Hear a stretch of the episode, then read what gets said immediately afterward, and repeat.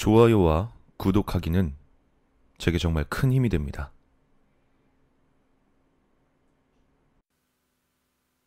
분명 나는 곧 이 세상을 떠날 것이다. 아마 심장마비 같은 급사일 테지. 하지만 난 병으로 죽는 것이 아니다. 나는 살해당한 것이다. 내가 진실을 털어놓는다 해도 아무도 믿지 않을 테지만, 그래도 난 내가 죽는 진짜 이유를 알리지 않고는 억울해서 못 베길 것 같다. 내가 살던 집에는 창 너머에 전철 건널목이 보였다. 보통 1년에 두 명 정도는 그곳에서 죽곤 했다. 사인은 모두 자살. 난 기본적으로 저녁형 인간이라서 사건을 직접 볼 일은 거의 없었지만 운이 나쁠 때는 길을 지나가다 시체에서 튀어나온 조각들을 보기도 했다. 당연히 그런 걸 보는 것은 고역이었다. 하지만 직접적인 시체가 아니라 귀신 같은 것엔 흥미가 있었기에 밤에 밖으로 나갈 때면 귀신이 나오지 않을까 하는 기대감을 가지고 그 건널목을 오가곤 했다. 그곳에 산 지 2년이 넘도록 이상한 일은 한 번도 없었다. 하지만 3주 전 내가 아르바이트를 그만둔 날 나는 동료들과 마지막으로 회식을 가지고 환송의 꽃다발을 받아든 채 집으로 돌아가고 있었다. 그리고 그 건널목 앞에 섰을 때 문득 뜬 소문 하나가 떠올랐다. 가만. 자살 명소에 놓인 꽃다발은 또 다른 자살자를 불러들인다던데. 난 가만히 선물 받은 꽃다발을 내려다보았다. 선물 받은 거긴 해도 결국 집에 가면 어차피 버릴 텐데 뭐. 결국 나는 꽃을 슬며시 건널목 옆에 두고 집으로 돌아갔다. 그날 밤은 왠지 잠을 이룰 수 없어서 날이 셀 때까지 뜬 눈으로 지샜다. 그리고 아침 무렵 정말 별 생각 없이 창밖으로 눈을 돌리자 새파란 점퍼를 입은 50대의 남자가 건널목 근처에서 어슬렁거리는 것이 보였다. 설마 설마 하면서도 그 모습을 계속 보고 있자 귀에 익은 소리와 함께 차단기가 내려왔다. 뒤의 시계를 보자 정확히 첫 차가 올 시간이었다. 창밖으로 시선을 되돌리자 남잔 발을 멈춘 채 내가 둔 꽃다발을 가만히 응시하고 있었다. 점점 전철은 가까워졌다. 남잔 시선을 발밑에 떨어뜨린 채 그대로 서 있었다. 심장의 고동이 빨라지는 것을 느꼈다. 남자에게서 눈을 뗄 수가 없었다. 그리고 전철이 거의 도착해올 무렵 남잔 차단기를 넘어 선로로 들어간 뒤 내가 있는 쪽을 올려다보았다. 남자와 내가 눈이 마주치는 순간 내 귓가에 목소리 하나가 울려 퍼졌다. 네가 순간 남잔 전철에 부딪혀 산산조각 난 나라가 시야에서 사라졌다. 난 무서워서 뒤를 돌아볼 수조차 없었다. 한청일 거야. 어제 쓸데없이 꽃다발 같은 걸 내려놔서 그래서 그래서 환청이 들린 거야.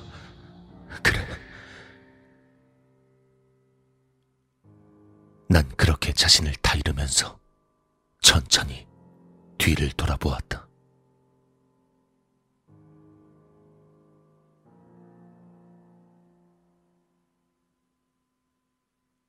역시나 뒤에는 아무것도 없었다. 다만 어쩐지 코를 찌르는 냄새가 순간적으로 났던 것 같은 느낌이 들었다. 하지만 그땐 그리 신경 쓰지 않았다. 한동안 멍하게 있는 사이 경찰차와 구급차에 사이렌 소리가 들려오기 시작했다. 앞으로 몇 시간 동안은 경찰이 수산이 뭐니 하면서 주변에서 어수선하게 돌아다닐 것이다. 이런 경우라면 목격자로 나서는 것이 기본이겠지만 솔직히 귀찮은 일에 말려들고 싶지 않다는 생각에 난 그냥 입을 다물기로 했다. 시선이 마주쳤다는 것도 단순히 나의 착각일 수 있을 테니까. 어쨌거나 큰 사건을 목격했다고 친구에게 말하기 위해 휴대폰을 찾고 있는데 쾅 하고 무엇인가가 떨어지는 소리가 현관 쪽에서 들려왔다. 뭐가 떨어졌나 싶어 문을 열자 아끼는 신발 옆에 남자가 떨어져 있었다. 정확하게 말하자면 남자의 목과 다리인지 어디인지 모를 조각이었다. 그리고 난 그대로 정신을 잃었다. 다시 깨어났을 때 현관에 남자의 시체는 없었다. 다만 코를 찌르는 듯한 냄새가 주위에 감돌고 있었다. 나는 지갑과 휴대폰만 가지고 집에서 뛰쳐나와 근처에 사는 친구 집으로 들이닥쳤다. 하지만 자세한 사정을 설명했다간 무슨 소리를 들을지 몰라기에 아르바이트도 그만뒀겠다 심심해서 놀러 왔다고 말했다. 그렇게 하룻밤을 그 친구 집에서 자게 됐지만 저녁이 되자 그 이상한 냄새가 방 안 가득히 퍼져왔다. 불안해진 나는 사람이 많은 곳에 가고 싶어져서 친구에게 24시간 영업을 하는 패밀리 레스토랑에 가자고 제안했다. 그리고 기왕 가는 거 친구를 더 부르기로 해서 여럿이서 함께 패밀리 레스토랑에 가게 되었다. 인간은 이상하게도 많은 사람들 사이에 둘러싸이면 쉽게 마음을 놓고 만다. 친구들과 모여 떠들고 있자니 30분도 되지 않아 무척이나 생생했던 아침의 일도 사실은 내가 만들어낸 환각은 아니었을까 하는 의심이 들 정도였다. 그리고 3시간 정도가 지나자 나는 완전히 아침 일을 잊고 친구들과 장난을 치며 즐겁게 웃고 있었다. 하지만 난 우리 테이블에 오는 종업원의 모습이 뭔가 이상하다는 것을 깨달았다. 계속해서 주문을 헷갈리고 음식을 가져올 때도 황급하게 서두르다 접시를 하나 깨먹기도 했다. 처음엔 그저 침착하지 못하구나 싶었지만 내 음식을 가져오다 시선이 마주친 순간 놀란 듯 작게 소리를 지르기까지 했다. 난 무척 기분이 나빴지만 뭐라고 할 수도 없었다. 결국 새벽 1시쯤 친구들도 다들 집으로 돌아가게 되었고 나도 마지못해서 자전거의 자물쇠를 열고 있는데 갑자기 한 친구가 다가오더니 말을 걸었다. 야, 너 혹시 오늘 무슨 일이 있었어? 난 아직 그 누구에게도 그날 아침의 일을 말하지 않은 채였다. 그 질문을 듣자 불안해진 나는 반대로 친구에게 왜 그런 걸 묻냐고 따졌다. 아니, 그게 사실 아까부터 네 발밑에 뭔가 얽혀서 붙어 다니고 있는 게 보인단 말이야. 그게 왜 있는 건지 뭔진 모르겠지만 기분 나쁜 느낌이 들어. 그래서 그래서 물어본 거야. 그 친구는 평소 귀신이나 영능력 따위엔 전혀 관심이 없는 친구였다. 난 깜짝 놀랐지만 오히려 그래서 더 믿을만하다고 생각해서 우선 사정을 설명했다. 이야기를 다 들은 친구는 우선 자기네 집으로 가자고 제안했다. 딱 딱히 어찌 할 것도 없었던 나는 친구를 따라가기로 했다. 그리고 그 집에 가던 도중 들은 이야기에 따르면 친구네 집은 가족 모두가 영감이 강하단 것이었다. 특히 그중 여동생은 능력이 대단해서 길거리를 지나다가 무당이 스카우트를 할 정도였다고 한다. 아직 실제로 무슨 일이 일어나지도 않은 데다 이 일 자체를 심각하게 생각하지 않았던 나는 그렇게 대단한 일인가 싶었지만 기왕 이렇게 된 거 액땜이라도 받는 게 낫겠다 싶어 친구의 여동생을 만나보기로 했다. 하지만 친구의 집에 도착하자마자 친구의 아버지가 현관에 서 계셨다. 어, 안녕하세요. 미안하지만 돌아가 주게. 난 당황해서 친구에게 이유를 물었지만 친구도 곤혹스러운 표정을 하고 있을 뿐이었다. 아, 저 아버지, 적어도 무슨 일이 있었던 건진 한 번만 들어주세요. 안 된다. 어서 돌려보내. 친구가 부탁했지만 친구의 아버진 여전히 차갑게 대답할 뿐이었다. 결국 난 어쩔 수 없이 혼자 돌아가게 되었다. 집에 오라고 해놓고 현관에도 못 들어간 채 쫓겨난 나는 무척이나 화가 나 있었다.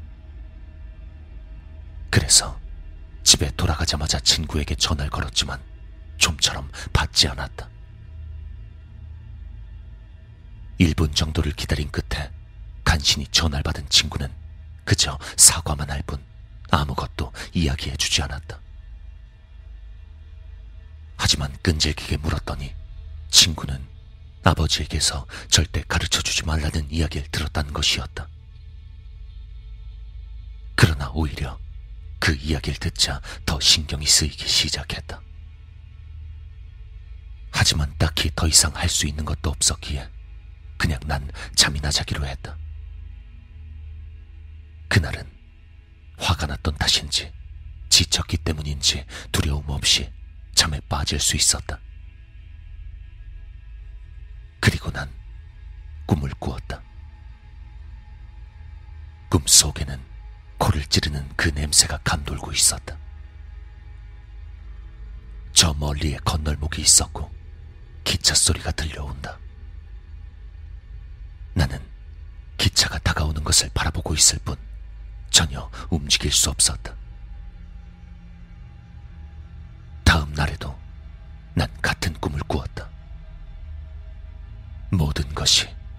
완전히 똑같았다. 다만 전날보다 약간 더 건널목에 가까워져 있었다.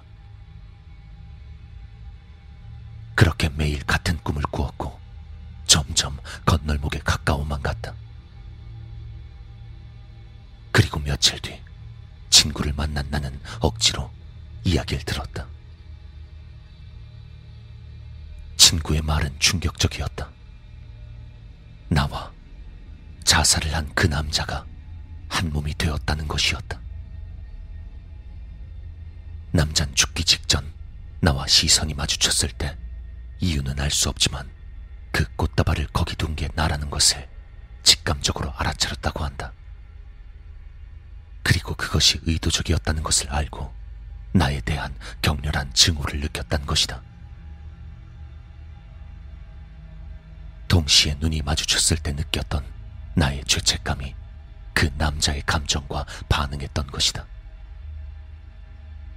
그래서 그 남자의 영혼이 나에게 씌었다기보단 섞여들고 말았고, 이젠 떼어놓으려는 시도도 어중간해선 오히려 삼켜지고 만단 것이다. 결국 난 진실을 알 수 있었지만 오늘 밤도 뜬 눈으로 지새고 있다.